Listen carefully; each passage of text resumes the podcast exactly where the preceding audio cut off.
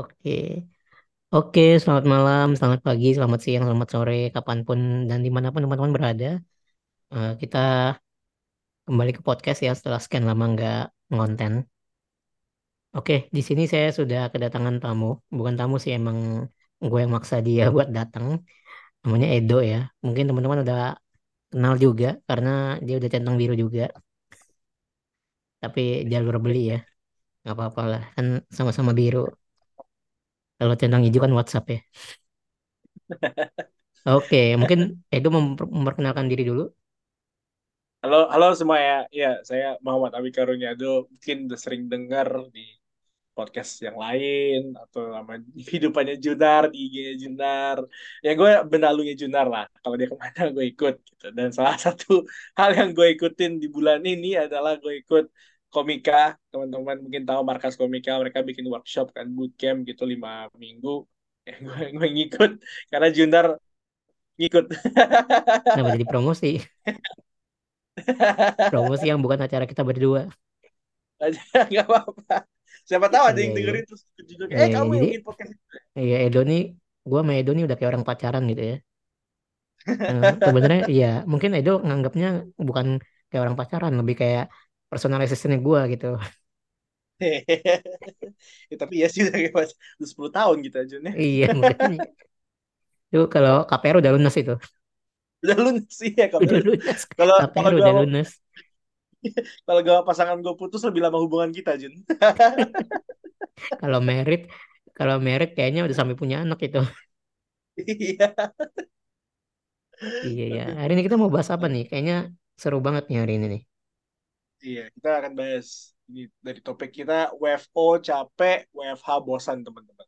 Iya, jadi serba salah ya. Iya, serba salah emang serba salah. WFO Kita capek, kita mulai dari WFH bosen ya.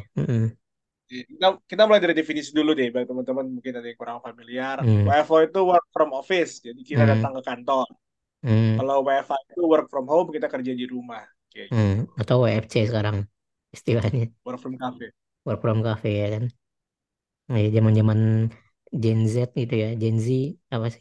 Gen Z, Gen Z apa sih? Apa sih Gen Z ya? Iya pokoknya itulah ya, Gen Z atau millennials gitu ya. Kalau kita kan millennials ya. Bentar lagi jadi Milenial. opa-opa. Amin. Kalau nyampe, kalau nggak nyampe ya urusan belakangan.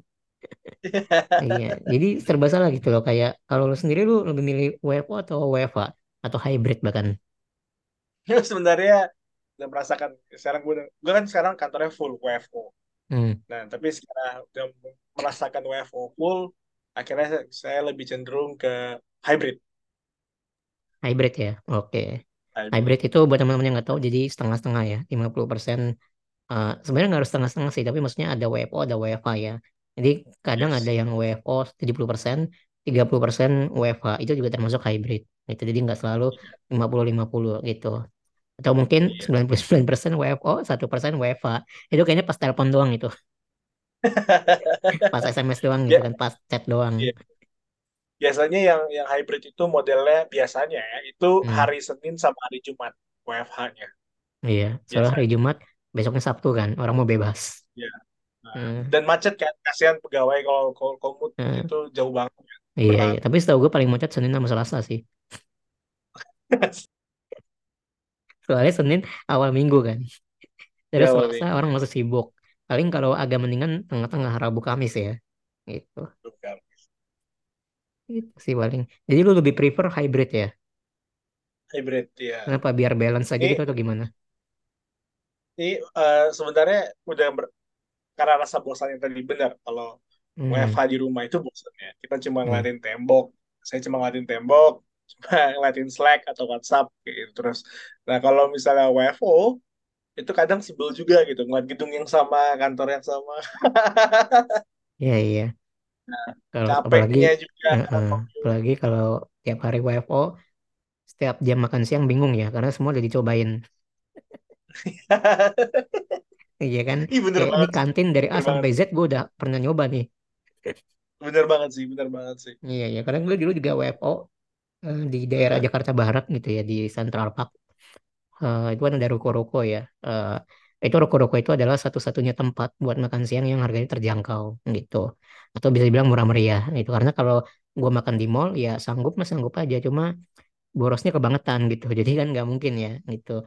Which is waktu itu gaji pun masih belum seberapa. Jadi kayak ya kalau mau hemat ya makan di Roko-Roko gitu kan. Yang harganya murah meriah tapi ada juga yang terjangkau yang gak terlalu mahal gitu. Ya sesekali sebulan sekali makan di mall atau sebulan dua kali juga nggak apa-apa gitu. Tapi karena udah keseringan WFO tiap hari masuk ke kantor, jadi kantin tuh sederet tuh udah pernah gue cobain semua.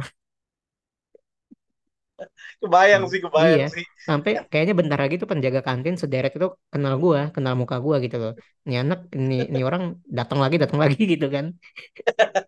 Gitu. Tiap jam 12 muncul. Iya, tiap jam 12 muncul. Enggak, tiap setengah 12. Orang masih pada kerja di atas, gue udah setengah 12 udah di kantin. Gitu.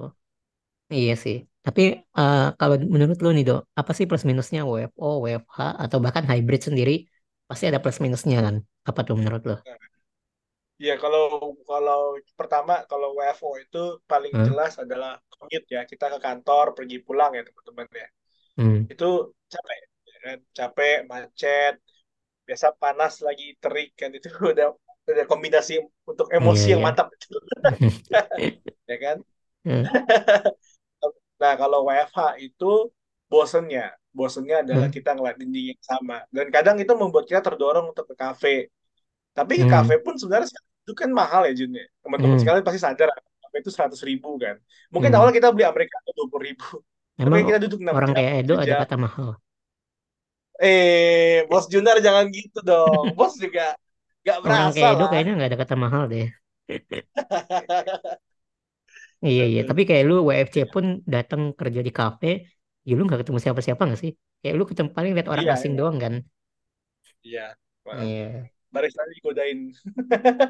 Iya, kalau baristanya lawan jenis, kalau sesama jenis, yang lawan jenis lagi off. Lagi off. Yeah. Kalau dirimu kan prefernya mana, WFH atau WFH? Gue sebenarnya prefer WFH sih. Cuma makin kesini kayaknya mendingan hybrid nggak sih? Iya kan? Karena gue, kalau gue sih udah pasti tipe orang yang nggak bisa WFO 100%. Gitu. Jadi minimal banget kayak hybrid lah gitu. Itu karena bosennya ya kalau WFH full ya? Bosen karena ya tiap hari cuma ngeliatin laptop gitu kan. Udah kayak pacaran lah sama laptop gitu kan. Laptopnya sakit sampai dicari tahu ini sakitnya apa nih, ngehangnya kenapa nih gitu kan. Kalau barang lain mah nggak ada peduliin gitu kan, paling cuma laptop sama headset gitu kan atau headphone udah, yang lain mah nggak peduli. Kalau kasur tiba-tiba roboh juga tinggal beli baru kayaknya ya. Kalau laptop udah rusak dikit aja udah panik. data gue iya, soalnya file di situ semua kan. Iya benar.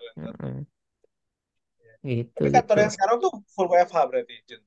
Iya, full WFH. Oh, Anda pura-pura nggak tahu ya? Iya, kan kita harus ada orang ketiga yang mendengarkan. Oh iya, benar-benar. Iya. Tapi kalau di kantor lu sekarang gimana nih?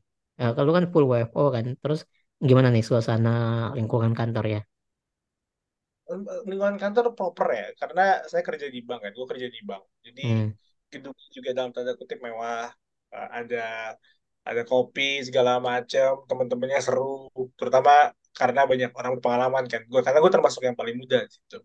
Nah ini lu termasuk pengalaman nggak? Hah? Lu termasuk pengalaman nggak?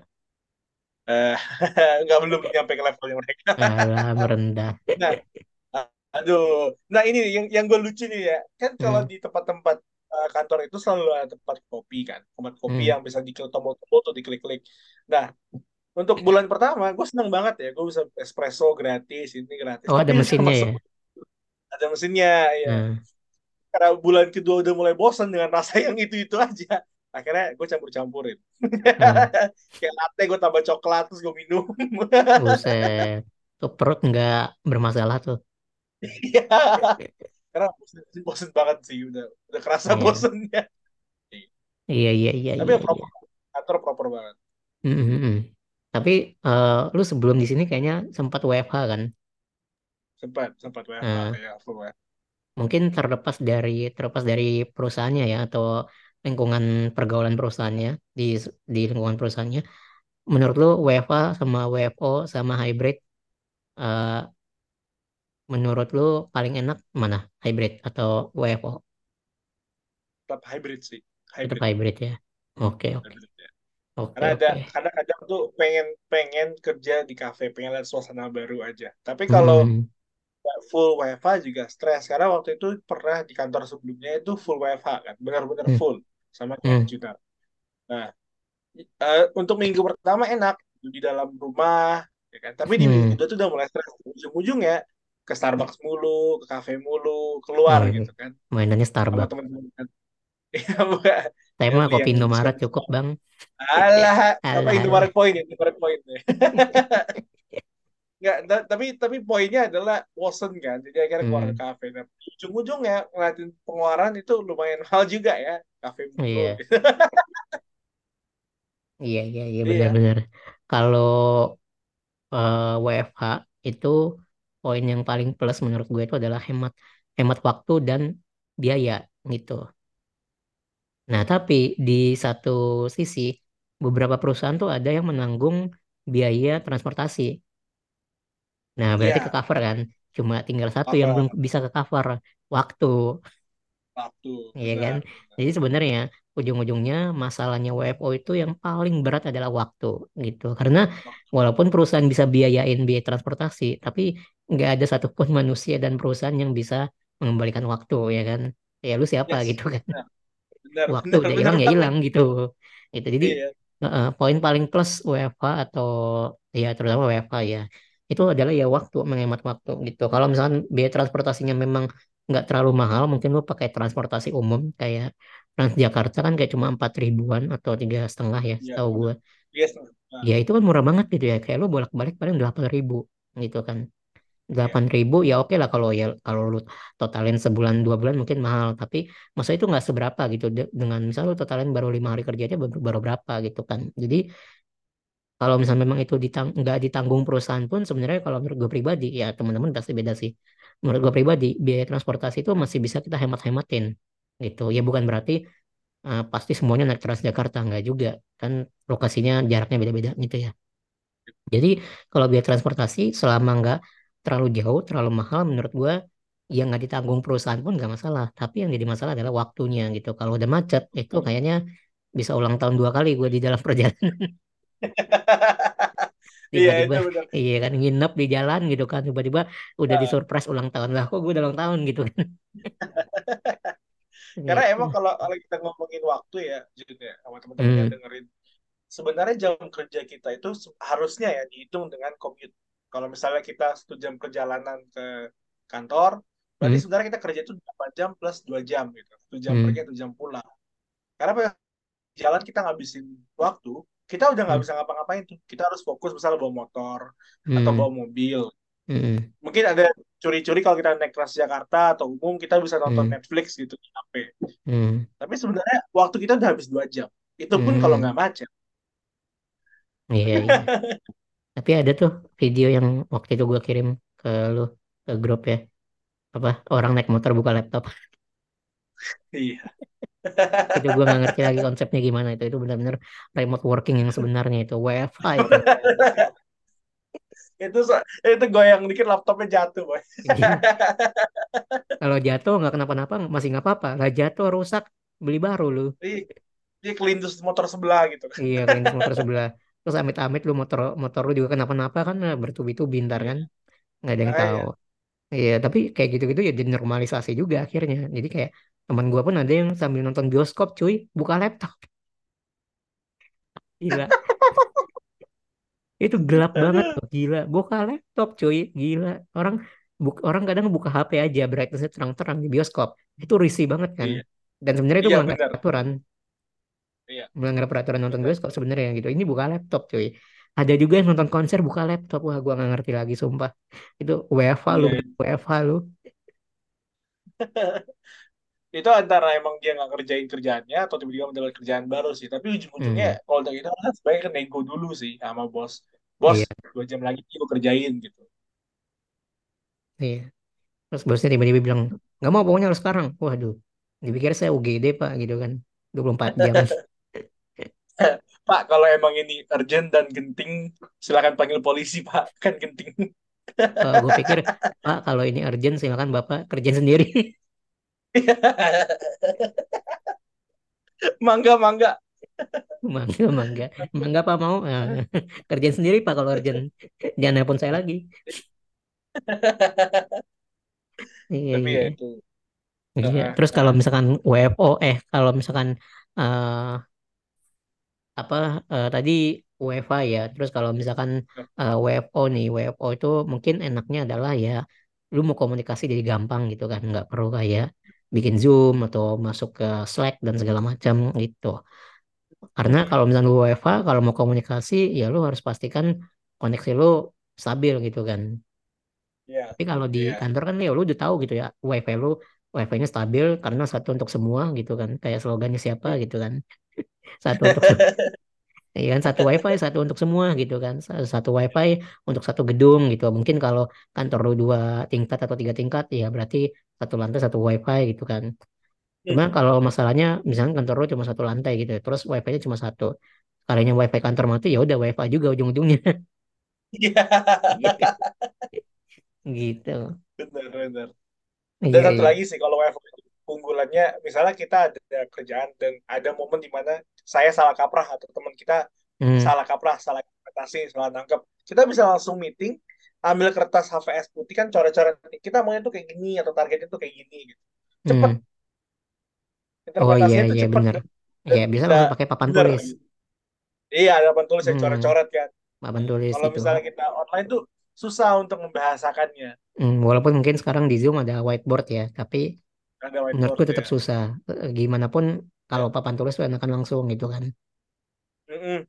Terus kalau misalkan di offline pun, misalkan di kantor pun, misalkan ya papan tulis penuh gitu kan, ya tinggal tulis di baju gitu kan. Pertama dinding dulu. Baju hitam, spidolnya hitam, nggak kelihatan, transparan. Gitu. Itu benar-benar berasa sih. Dulu waktu ya, di dunia software kan ada tampilan aplikasi yang harus diperhatiin. Nah karena kita benar-benar dia bawa untuk WFO, jadi kita print desainnya, UI-nya, user interface-nya kita print. Karena UI UX kan. Iya, kita coret-coret di situ. Itu kan cepat ya, gampang banget. Iya. Bayangin kalau kita di online buka dulu Figma, buka dulu animasi segala macam. Lamaan. Lama banget itu, iya. Dan ya akhirnya jadi kerjaan pun juga tetap terhambat kan gitu. Iya, karena meeting bukan kerja kan. Meeting sebenarnya bukan kerja. Harusnya sih kerja ya, harusnya kerja. Cuma kalau lu meeting lama-lama tidak menghasilkan apa-apa, ya itu pertanyaan sih. Iya benar. Iya kan. Karena repotnya habis meeting perlu report apa. Ya kan? Gue pun juga tipe-tipe orang yang sebenarnya nggak suka meeting lama-lama. Kayak kalau menurut gue di perusahaan gue yang sebelumnya juga sama, kayak meeting kalau udah mau 1 jam menurut gue udah nggak efektif gitu. Jadi kayak maksimal tuh paling lama kayak 40-45 menit itu udah paling mentok lah. Kalau sampai udah mau hampir 1 jam menurut gue itu perlu dipertanyakan sih gitu. Dan sebenarnya kenapa meeting lama itu sebenarnya juga ada banyak faktor. Satu adalah mungkin ada banyak kerjaan yang belum dikerjain kemarin-kemarin, terus kita mau tap-tokan di chat atau di Slack atau di apapun, di Notion dan segala macam, itu nggak pernah ada respon atau responnya lama banget. Akhirnya ya didiskusikan pas meeting gitu. Nah, ya bagi teman-teman yang merasa ya mohon maaf ya, karena saya tidak bermaksud menyindir, tapi kalau mau teman-teman mau ketawa ya silakan tertawakan diri sendiri gitu ya. Karena ini Edo juga lagi tertawa karena mungkin dia juga sendiri merasa gitu ya. Jadi iya, gue sering banget. Bayangin kalau misalnya kita chat teman kantor kita mengenai report atau progres apa, dia nggak balas, dia nggak read, tapi IG story-nya keluar terus. Iya bener banget. Yang paling aneh lo tau apa? Yang paling aneh kalau lu report kerjaan ke temen lu, rekan kerja atau mungkin gak harus kerjaan ya, bahkan kadang organisasi juga terjadi hal yang sama gitu. Kalau lu nge-lag ya?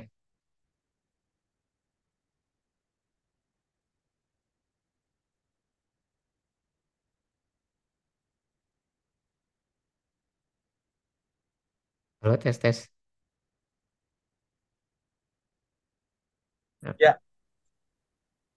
Oke ya. Jadi maksudnya ini soal report kerjaan ya. Report kerjaan itu sebenarnya nggak cuma kayak yang lu udah kerja, tapi kadang organisasi pun terjadi gitu loh. Nah, kayak di organisasi misalkan lu mau minta review atau mau kasih report kerjaan, atau misalnya mau diskusi lewat chat yang nggak terlalu panjang banget, jadi nggak perlu meeting, lewat chat aja udah bisa. Nah, itu ada tuh yang udah bahkan udah centang biru gitu ya, bukan centang biru Instagram ya, bukan, tapi centang biru di WhatsApp gitu ya, udah di-read, udah dibaca, terus nggak dibales. Ini Edo nih juga sering nih kalau gue chat, udah centang biru di WhatsApp, udah di-read, udah dibaca ya, nggak direspon. Tapi setiap kali gue upload story, dia ngeliat.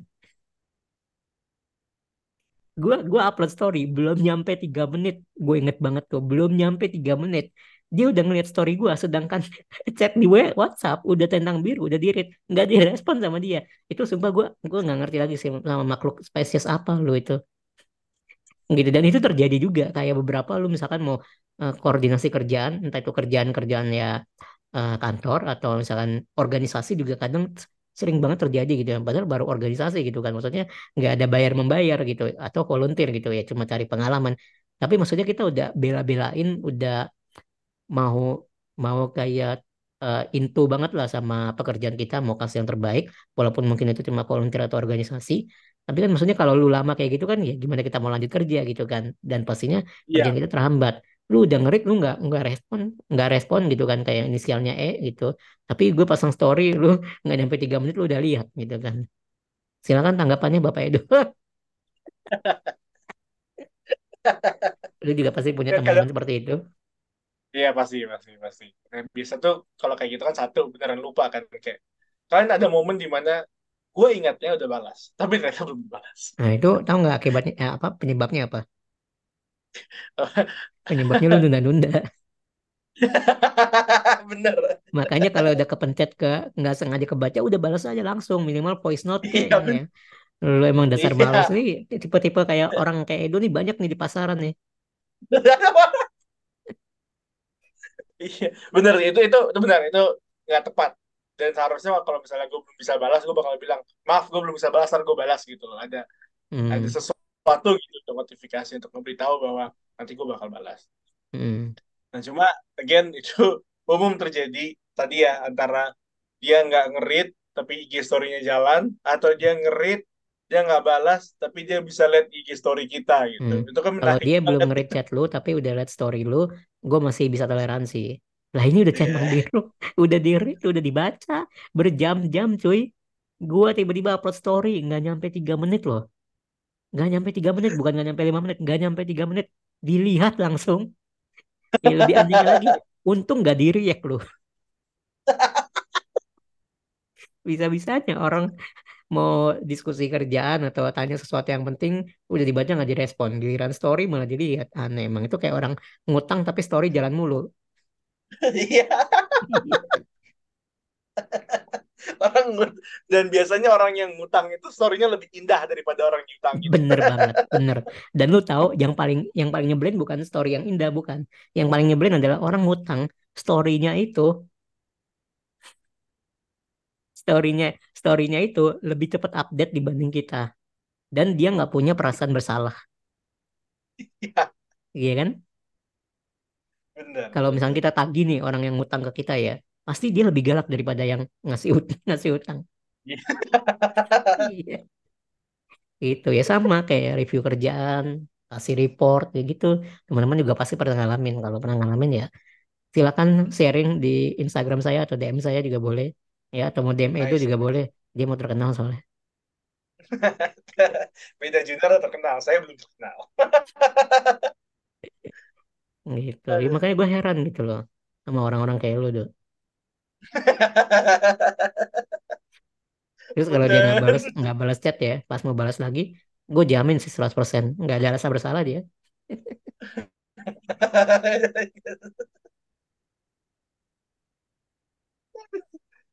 Iya. Terus gimana tuh cara tanggepinnya dok? Kita ntar masih bisa lanjut lagi sih. Iya. Bingung dia soalnya, dia mikir kan gimana cara ngadepin diri gue sendiri gitu kan. Iya bener, gue juga take some time. Wah nggak bisa dihadapin sini kayaknya Ya mohon maaf ya teman-teman tidak mendapatkan insight apa-apa dari podcast ini.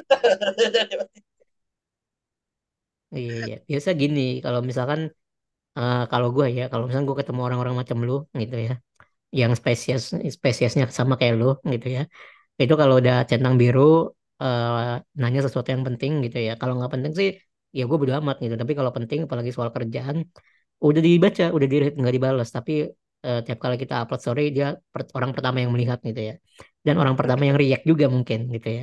Nah itu biasa gue kalau udah ngadepin orang kayak gitu ya, udah gue chat aja di grup kantor, tag orangnya biar bos lihat. Itu udah paling bener. Itu udah paling bener. Iya, itu udah paling bener. Karena kalau yang udah nge-read tapi nggak balas, terus masih bisa lihat story lu dan itu adalah bos lu sendiri, gue sih masih ya udahlah ya, dia bos gitu kan. Lah kalau ini bukan bos, bukan gitu kan, manajer juga bukan. Oh tapi kebetulan itu manajer sih. Jadi ya mungkin, jadi ya mungkin ya mungkin kepalanya agak berat. Jadi ya gitu. Cuma maksudnya kalau misalnya levelnya sama gitu, terus kita sama-sama kerja dan memang lagi butuh buat diskusi hal yang penting, dia nggak balas tapi lihat story lo, seperti layaknya orang yang ngutang gitu ya. Yaitu solusinya tadi yang gue bilang, chat di grup, mention orangnya biar manajer lo atau bos lo bahkan ngelihat gitu ya. Gitu. Kalau perlu, kalau masih belum dibalas juga ya udah lu laporin aja gitu, laporin ke manajer lu ke atau ke bos lu ke, Pak Bu tolong ya ini anak buahnya disentil dikit ya, saya ngetet nggak dibalas-balas nih Pak gitu. Ya, good. Iya kan, jadi ya itu sih yang jadi masalah itu kalau WFH ya, karena ya begitulah, karena kan kita kadang ada hal-hal di luar kerjaan yang harus disambi juga kan. Itu ya, mungkin apalagi beberapa orang tua suka punya anggapan bahwa oh kamu WFH berarti kamu libur gitu kan, loh kok libur gitu kan, ya WFH kan kerja juga gitu. Orang Indonesia itu kebiasaan gitu ya, kayak ya lu selama lu nggak keluar rumah berarti lu pengangguran gitu kan. Ya ini tahun berapa cuy, ini tahun 2023 gitu, ini tahun 2023 udah ada pekerjaan-pekerjaan yang semua hampir semuanya tuh bisa dikerjakan secara remote di rumah aja gitu, atau bahkan di mana aja, kayak ya salah satu konten kreator, bahkan sekarang digital marketing juga bisa, terus juga copywriter gitu ya, atau sosmed itu kan semua juga bisa kerjain dari rumah gitu kan. Jadi bukan berarti lu kalau nggak keluar rumah lu nggak punya kehidupan, enggak gitu. Lu di rumah terus, di dalam kamar terus, keluar kamar udah belasan juta kan, lumayan gitu kan. Gak ada yang tahu, orang taunya ya lu jaga lilin gitu kan, jadi tiba-tiba kaya gitu kan. Nah itu kan sebenarnya yang nggak harus, sekarang udah 2003 gitu, nggak harus melulu kerja di kantor aja gitu. Ngangguk-ngangguk aja tuh. Ngangguk-ngangguk aja, iya dong. Kan udah bagus banget konklusinya dari Om Jun. Emang udah konklusi? Totoy. Iya. Itu Zoom meeting kan tinggal 2 menit. Iya, nggak apa-apa, ntar itu lanjut lagi. Tadi gue kira ini premium. Centang biru bisa, tapi Zoom premium nggak bisa. Biasalah. Kan duitnya buat Starbucks. Datang ke Starbucks pakainya kupon gratisan. Reward member. Iya. Tapi sekarang kalau lu lihat di berita-berita ya, Do ya. Polusi di Jakarta lagi parah banget kan? Ya, itu ya. Dan pemerintah menyarankan WFH gitu kan.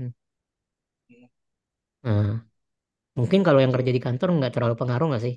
Selama lu mungkin maksudnya kayak mungkin lu naik transportasi umum terus turun dari transportasi umum depannya langsung kantor lu, atau mungkin gak jauh lagi masuk kantor lu gitu, atau yang naik kendaraan pribadi gitu kan. Ya maksudnya dari berangkat sampai pulang lagi di ruangan AC gitu maksud gua. Jadi mungkin kalau kayak gitu nggak terlalu pengaruh. Mungkin yang pengaruh tuh kalau naik transportasi umum, turun dari transportasi umum masih jalannya jauh gitu. Iya, betul. Sama orang yang di lapangan. Sama orang-orang di lapangan gitu. Oke, itu aja dari kita. Kita kembali lagi minggu depan. Oke. Minggu depan jadi Komika kita.